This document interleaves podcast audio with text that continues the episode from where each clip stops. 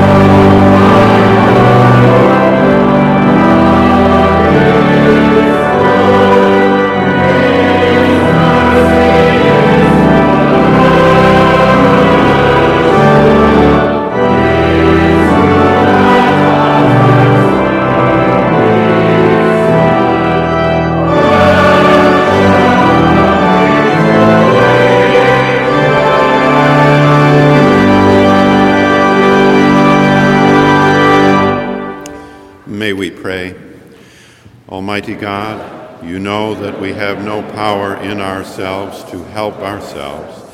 Keep us both outwardly in our bodies and inwardly in our souls, that we may be defended from all adversities which may happen to the body, and from all evil thoughts which may assault and hurt the soul.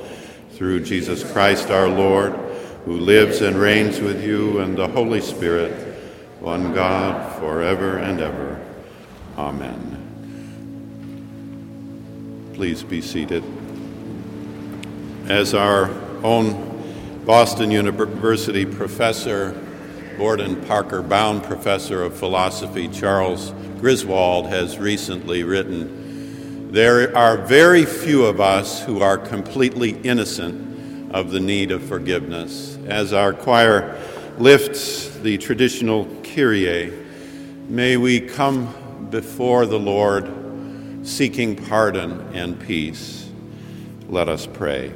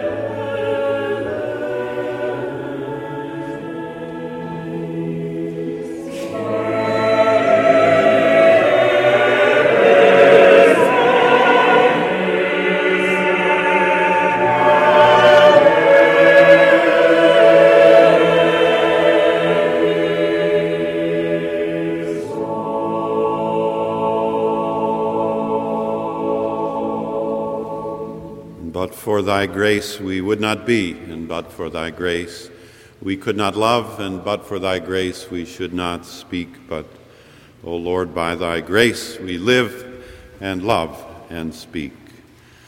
If we confess our sins, God, who is faithful and just, will forgive our sins and cleanse us from all unrighteousness. Thanks be to God. A lesson from the book of Exodus, chapter 17, verses 1 through 7. From the wilderness of sin, the whole congregation of the Israelites journeyed by stages, as the Lord commanded. They camped at Rephidim, but there was no water for the people to drink. The people quarreled with Moses and said, Give us water to drink. Moses said to them, Why do you quarrel with me? Why do you test the Lord? But the people thirsted there for water. And the people complained against Moses and said, Why did he bring us out of Egypt to kill us and our children and livestock with thirst? So Moses cried out to the Lord, What shall I do with this people? They are almost ready to stone me. The Lord said to Moses, Go on ahead of the people, and take some of the elders of Israel with you. Take in your hand the staff with which you struck the Nile, and go. I will be standing there in front of you on the rock of Horeb. Strike the rock, and the water will come out of it, so that the people may drink. Moses did so in the sight of the elders of Israel. He called the place Massah and Meribah, because the Israelites quarreled and tested the Lord, saying, Is the Lord among us or not? The word of the Lord. Thanks be to God.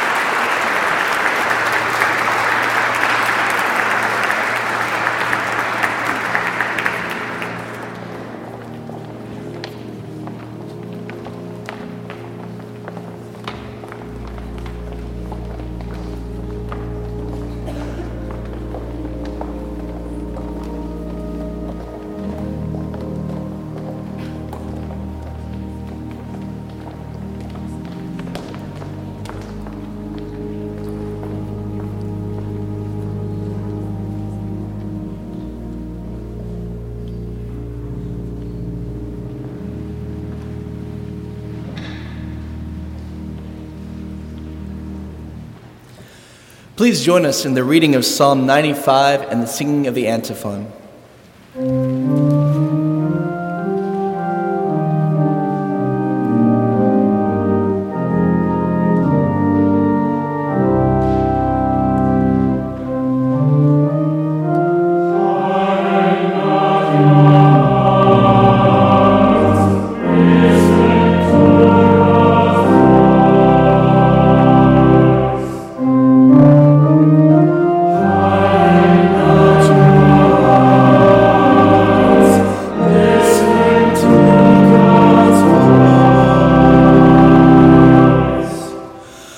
Come, let us sing to the Lord.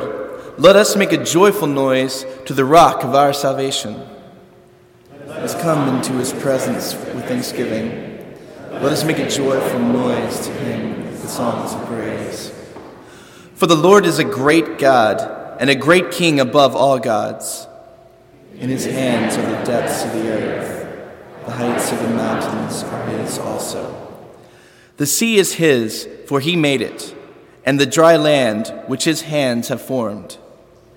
Come, let us worship and bow down. Let us kneel before the Lord, our Maker. For he is our God, and we are the people of his pasture, and the sheep of his hand. Oh, that today you would listen to his voice. Not harden your hearts as at Meribah, as on the day at Massah in the wilderness. When your ancestors tested me and put me to the proof, though they had seen my work. For forty days I looked at generation and said, They are a people whose hearts go astray, and they do not regard my ways. Therefore, in my anger, I swore, They shall not enter my rest.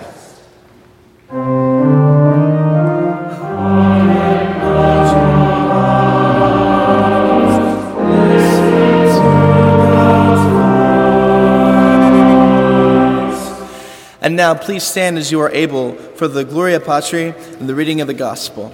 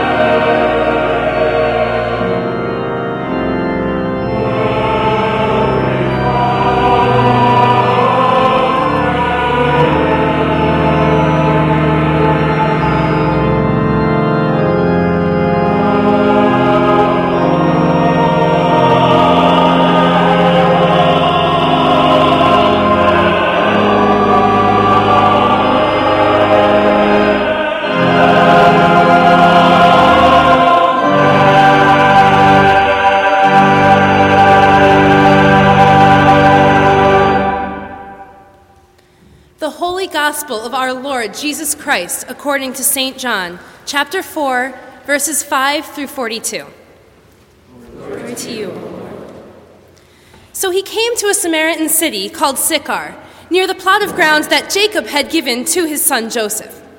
Jacob's well was there, and Jesus, tired out by his journey, was sitting by the well. It was around noon. A Samaritan woman came to draw water, and Jesus said to her, Give me a drink. His disciples had gone to the city to buy food. The Samaritan woman said to him, How is it that you, a Jew, ask a drink of me, a woman of Samaria? Jews don't share their things in common with Samaritans. Jesus answered her, If you knew the gift of God and who it is that is saying to you, Give me a drink, you would have asked him, and he would have given you living water. The woman said to him, Sir, you have no bucket, and the well is deep. Where do you get that living water? Are you greater than our ancestor Jacob, who gave us the well, and with his sons and his flocks drank from it? Jesus said to her, Everyone who drinks of this water will be thirsty again. But those who drink of the water that I will give them will never be thirsty. The water that I will give will become in them a spring of water gushing up to eternal life. The woman said to him, Sir, give me this water, so that I may never be thirsty or have to keep coming here to draw water. Jesus said to her, Go, call your husband and come back. The woman answered him, I have no husband. Jesus said to her, You are right in saying, I have no husband. For you have had five husbands, and the one that you have now, he's not your husband. But what you have said is true. The woman said to him, Sir, I see you're a prophet. But our ancestors worshipped on this mountain, and you say the place where people must worship is in Jerusalem. Jesus said to her, Woman, believe me, the hour is coming when you will worship the Father neither on this mountain nor in Jerusalem. You worship what you don't know. We worship what we know, for salvation comes from the Jews. But the hour is coming. It is now here when the true worshipers will worship the Father in spirit and in truth. For the Father seeks such as those to worship him. God is spirit, and those who worship him must worship in spirit and truth. The woman said to him, I know that Messiah is coming, who is called Christ. When he comes, he will proclaim all things to us. Jesus said to her, I am he, the one who is speaking to you. Just then his disciples came. They were astonished that he was speaking with a woman, but no one said, What do you want? Or, Why are you speaking with her? Then the woman left her water jar and went back to the city. She said to the people, Come and see a man who has told me everything I've ever done. He can't be the Messiah, can he? They left the city and were on their way to him. Meanwhile, the disciples were urging, Rabbi, eat something. But he said to them, I have food to eat that you don't know about. So the disciples said to one another, Surely no one's brought him something to eat. Jesus said to him, My food is to do the will of him who sent me and to complete his work. Do you not say, Four months more, then comes the harvest? But I tell you, look around you and see how the fields are ripe for harvesting. The reaper is already receiving wages and is gathering fruit for eternal life, so that sower and reaper may rejoice together. For here the saying holds true one sows and another reaps. I sent you to reap that for which you didn't labor. Others have labored and you have entered into their labor. Many Samaritans from that city believed in him because of the woman's testimony. He told me everything I've ever done. So when the Samaritans came to him, they asked him to stay with them. And he stayed there two more days. And many more believed because of his word. They said to the woman, It's no longer because of what you said that we believe, for we have heard for ourselves and we know that this truly is the Savior of the world. The Gospel of the Lord.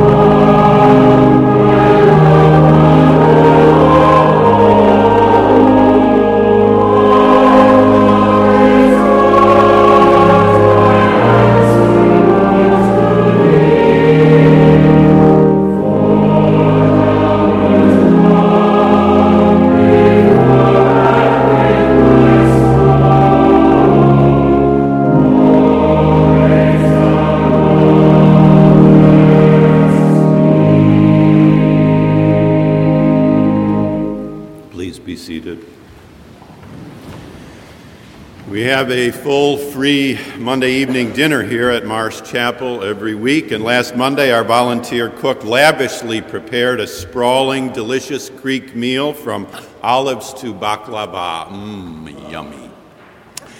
Thirty years ago, some of us likewise took turns cooking. My grandmother used to serve a Sunday chicken dinner, biscuits, pies, creamed onions, which served as a model for what a couple of us tried to cook in those student years. We failed miserably. But Eberhard Bethge and his wife were with us that evening. With the potatoes too done and the chicken undone, not much fun. Not all the conversation did stick, but some did. Bethge was Dietrich Bonhoeffer's closest friend, a spiritual brother who wrote Bonhoeffer's biography. And over semi cooked chicken, he told us about the German Lutheran pastor, martyr, and theologian. He held up his fork and stabbed the air to make his points in English only mildly clothed in a German accent. And with the dessert in disarray, much of the brilliance of the conversation disappeared into the din and noise of Broadway below. But phrases remain in memory, or at least in stylized remembrance cost of discipleship, cheap grace, man for others, world come of age, religionless Christianity. We have de- dedicated five Sundays of Lent 2011 at Marsh Chapel to lifting up and remembering the voice of Dietrich Bonhoeffer. And the burned potatoes and rough chicken served 35 years ago were a prelude. Bonhoeffer was hung 32 years before that dinner with Bethge that night. April 9th, 1945, Flossenburg. Bonhoeffer was martyred, a conspirator in the failed attempts to assassinate Adolf Hitler, having lived his last two years in prison, having been engaged but never married, having inspired a generation of young students to Christian service, having written books that only now, perhaps, can we fully appreciate. Bonhoeffer grew up in the height of Western culture and acculturation and liberal inheritance he continuously affirmed. He challenged that culture, not at its depth, but at its height, not at its weakness, but at its strength, not at its worst, but at its best. So people ask today, how can you preach at a non sectarian university? And the reply, where else is real preaching truly possible? So people ask, How can you preach in utterly secular New England?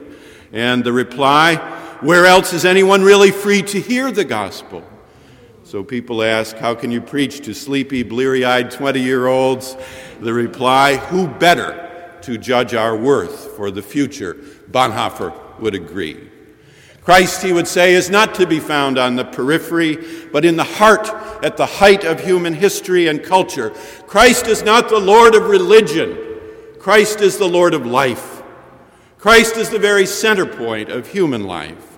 So this season we remember Dietrich Bonhoeffer, in whose life and writings a liberal legacy is honored, Christ Jesus is loved and affirmed, and at least in potential, human culture is transformed in transcendence. No wonder, given our commitments at Marsh Chapel, we turn this month to Him. With a warmth and grace undeserved in the face of a junior varsity dinner, Eberhard Bethge prayed with us one fine evening in 1976. Of all the phrases from that dinner hour, religionless, religionless Christianity was the most memorable. We heard about someone who desperately wanted his students to move from religion to faith. From religion to faith, from Christian religion to a religionless Christianity. Maybe you are ready for that very move this very day. One lone woman at one lone well is here to help us. In a region well versed in religious difference and dispute, our Lord is pictured in John 4 cutting through religion. For Samaritans, simply substitute the word other, religious other. If Nicodemus reminds us that we are free, and he does, the Samaritan woman reminds us that we are responsible, and we are. Freedom gives birth to responsibility, John 3 to John 4. Jesus leaves the familiarity of Judah.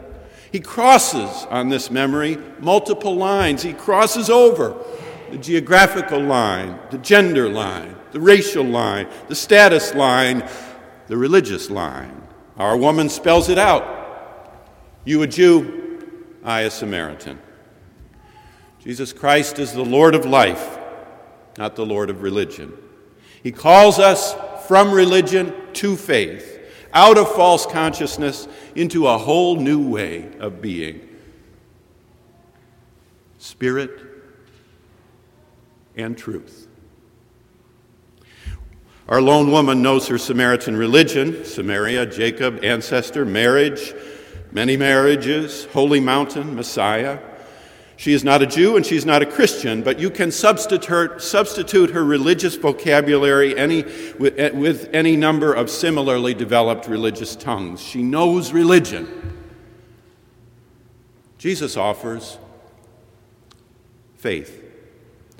Jesus offers her the religion of unreligion. The Jesus of the fourth, fourth gospel is not easily blended with his counterparts in Matthew, Mark, and Luke. And rather than projecting our own needs for uniformity onto these ancient texts, holy, mysterious, puzzling, and powerful they be, we might first just listen to them. We need to let the Bible speak to us.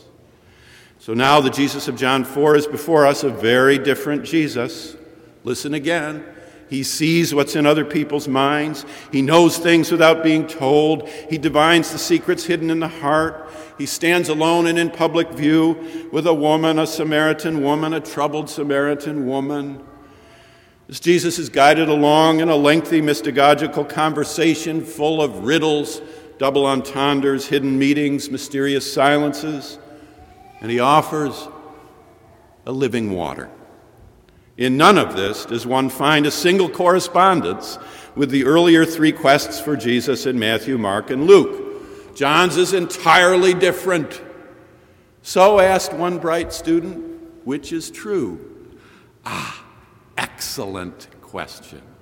And here is an answer. They all are. They all represent the actual historic experience of Jesus Christ crucified and risen, which various little communities in his fledgling church did have of him.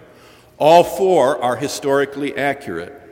With accuracy, they describe the Jesus known in the actual lives of the communities of Mark, 40 years after Calvary, Matthew, 55 years after Calvary, Luke, 60 years after Calvary, and John, 80 years after Calvary. They give us grace and freedom to sense Jesus as they did, present among us, as he was among them. He is risen. He is not here. See the place where they laid him. John's gospel is roughly the same distance from Jesus in time as we are from Bonhoeffer in time, about 80 years, from the 30s to 10 110 or 2010 or 2011. Are you ready to move from religion to faith, to drink from the living water, to open to spirit and truth? What on earth is religionless Christianity? Clifford Green's interpretation is most helpful here. First, it is a faith that recognizes and honors the strengths and capacities of human beings.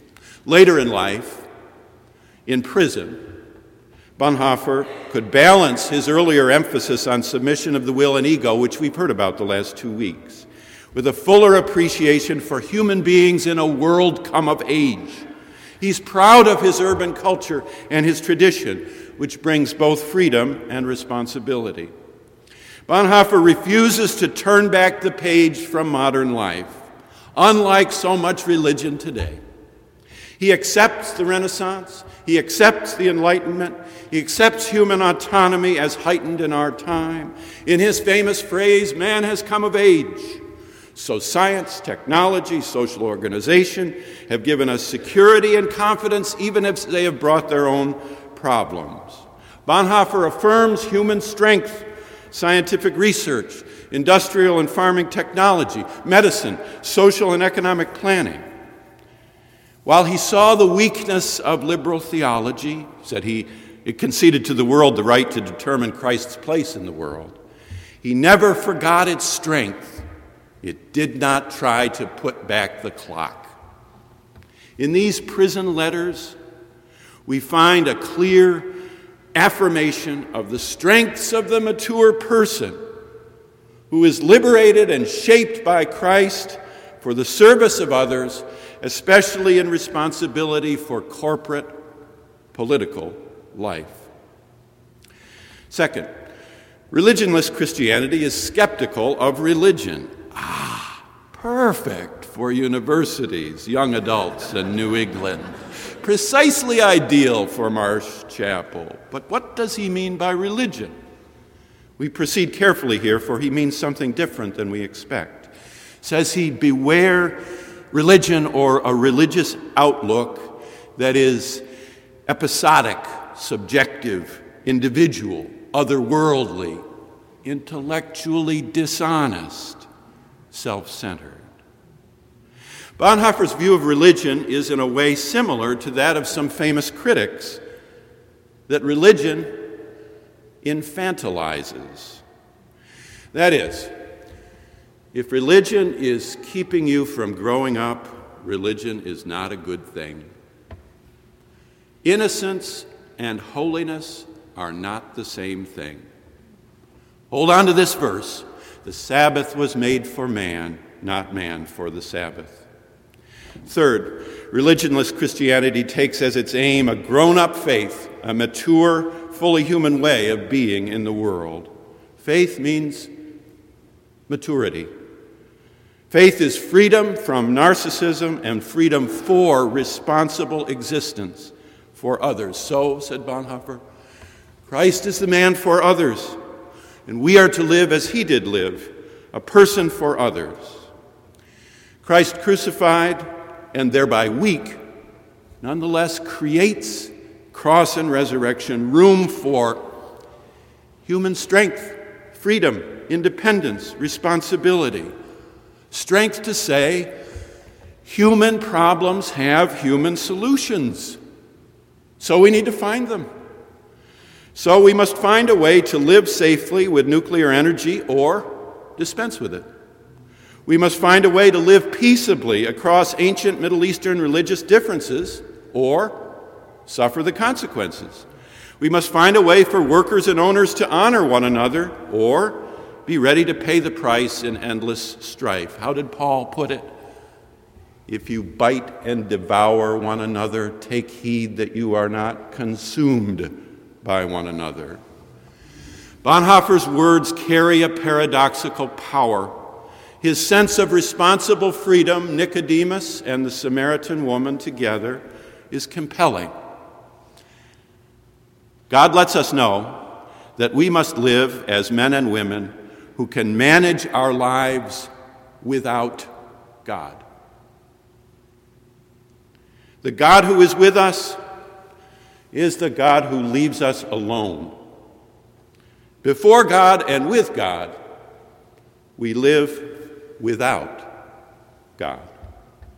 And sin consists in the lack of faith needed for commitment to free responsibility. We have these weeks of Lent 2011 committed ourselves to listen for the gospel by which we are saved in scripture, tradition, and reason. So Jesus invited the Samaritan woman to a religionless faith, and Dietrich Bonhoeffer made his appeal for a religionless Christianity.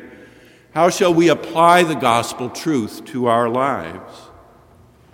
Having turned an exegesis to John and an exposition to Bonhoeffer, we turn again for application to Franklin Littell, the first dean of Marsh Chapel, who was not in the habit of mincing words. One ongoing application for those of us who have been seized by the confession of the church, who have been loved by the faithfulness of Christ, is to find the courage to look again, to look long, to look hard. No, we're not done with it at the Holocaust. We have yet to understand what happened to Christianity in the dark, hellish, ghoulish fires of Auschwitz.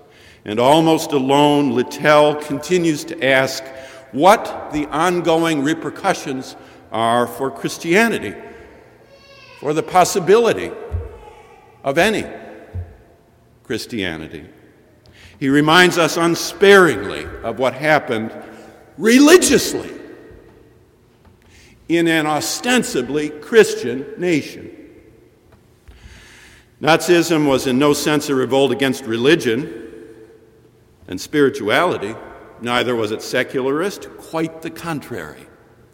The Fuhrer and other party orators made constant reference to divine providence, spiritual renewal, moment of decision, immortal destiny, and the like. Many of the party hymns were simply new words written to popular gospel songs, with the same brass bands marching and evoking from crowds the same emotional response. The key question, and here the question of heresy arises, is why millions of baptized and confirmed Christians had no sense that they were now responding to visions and programs antithetical to the biblical faith. Two years after the dinner with Eberhard Bethge, a few of us were privileged to meet a scholar who had just been hired at Boston University, Elie Wiesel. Our 1979 dinner with him in New York came before we had read anything of his work. He was very kind and very quiet. Now, we have spent, since 2006, nearly five years in Boston. The lectures Wiesel gives every fall here provide a profound moral compass, a serious historical point of reference for all the rest of our educational work, and especially for the preaching of the gospel. Here again, the end of the most striking passage from his book, Night, and the memory of a child who was hung. For more than half an hour, he stayed there, struggling between life and death, dying in slow agony under our eyes, and we had to look him full in the face. He was still alive when I passed in front of him.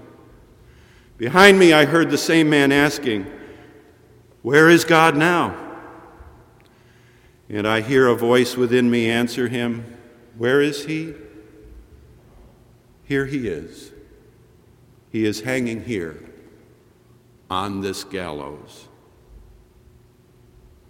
How are we to live with faith in earshot of this passage? We need the faith of Dietrich Bonhoeffer, Lutheran pastor, teacher, witness who struggled against this hell. His life gave life to his words. The responsible person tries to make his whole life an answer to the question and call of God. The Christian is a person for others. Hear the gospel. The hour is coming and now is when the true worshippers will worship the Father in spirit and in truth, for such the Father seeks to worship him. God is spirit, and those who worship him must worship in spirit and in truth. Amen.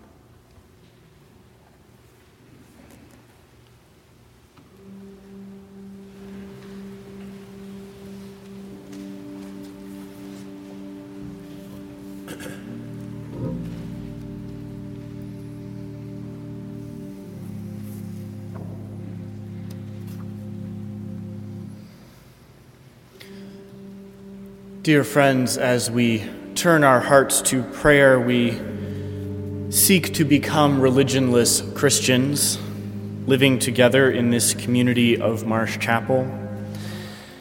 And as our hearts turn, we would do well to listen to these words of Dietrich Bonhoeffer.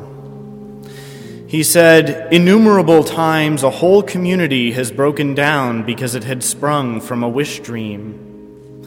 The serious Christian, set down for the first time in a Christian community, is likely to bring with them a very definite idea of what Christian life together should be and to try to realize it.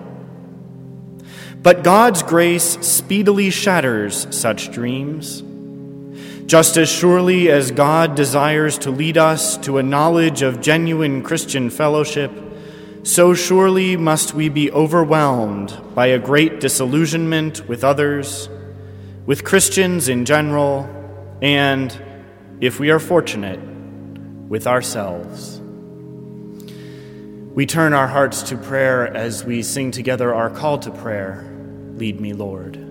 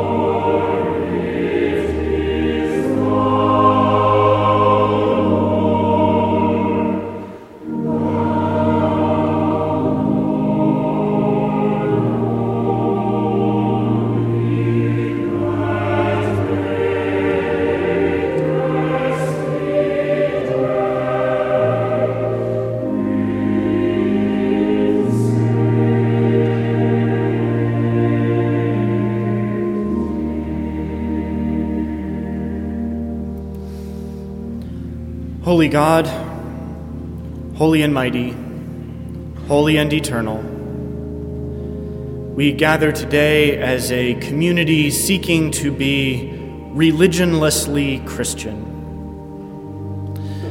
We journey together in these weeks along the path of Lent, of discipline, of renunciation, toward your resurrection on Easter Sunday. We seek to be a community of people moving toward a resurrection spirit. And as we seek to be people in community, we remember also these words of Dietrich Bonhoeffer Let the one who cannot be alone be aware, beware of community. Let the one who is not in community beware of being alone.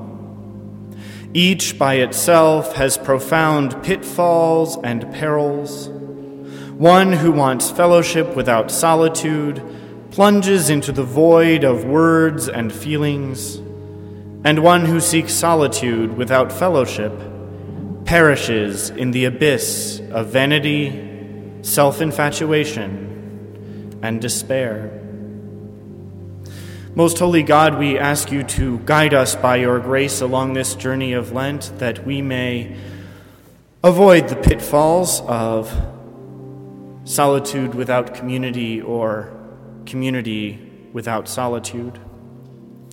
For we know that only by your grace can we achieve the resurrection at its end in your grace. We remember, as Dietrich Bonhoeffer told us, that cheap grace is the deadly enemy of the church. Cheap grace means grace sold on the market like cheap jack's wares. Cheap grace means grace as doctrine, a principle, a system.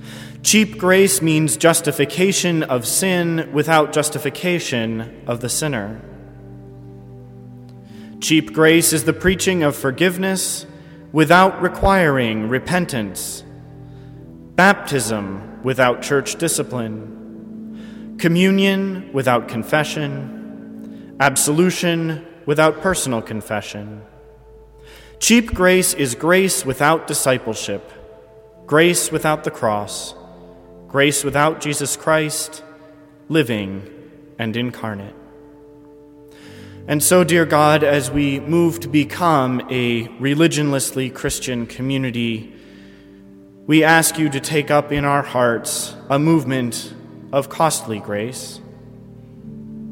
Costly grace is the treasure hidden in the field, the pearl of great price.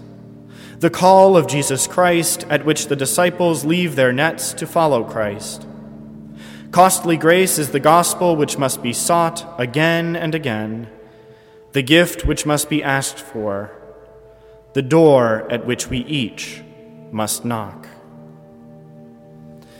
And so, dear God, as we, seeking to be a community of religionless Christianity, journey together along the pathway of Lent, we ask your Son, Jesus Christ, guide our steps as he taught us to pray, saying, Our Father, who art in heaven, hallowed be thy name. Thy kingdom come, thy will be done, on earth as it is in heaven. Give us this day our daily bread, and forgive us our trespasses, as we forgive those who trespass against us.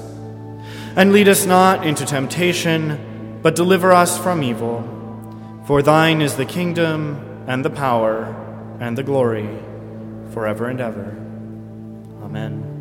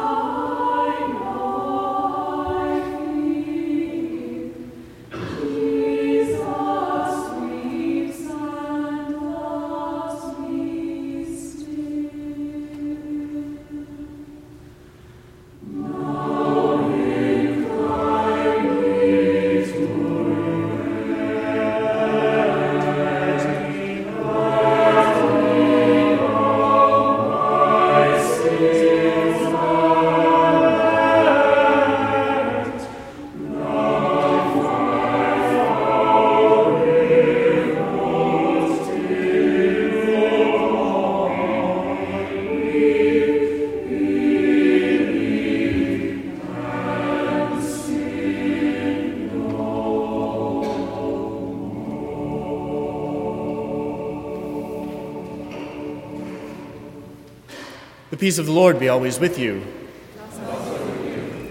We greet you once again this morning and invite you to help us to get you know, get to get to know you better and help you to get to know one another better by passing along the red pews pads found along the center aisle of each pew and putting your name and contact information there so that we can be in touch throughout the week.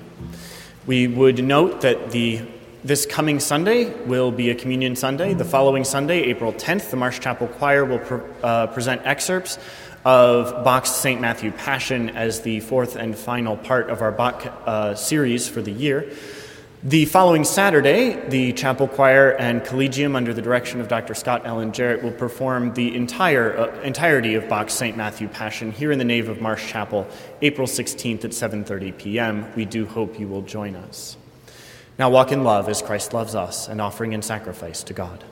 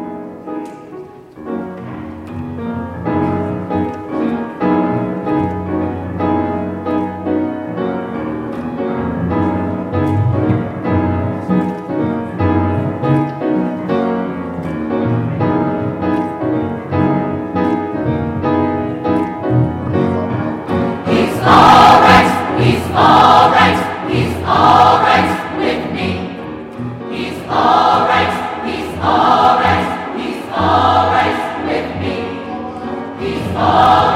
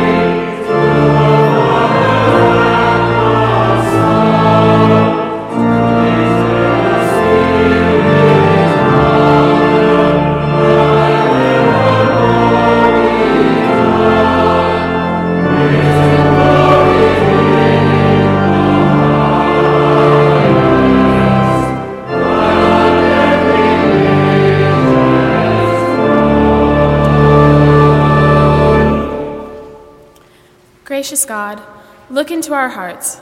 Keep us mindful in this season of Lent that excessive material goods will always leave us thirsting with unquenchable desire. Accept our offering with the unprejudiced love promised to us by you through Christ. Amen.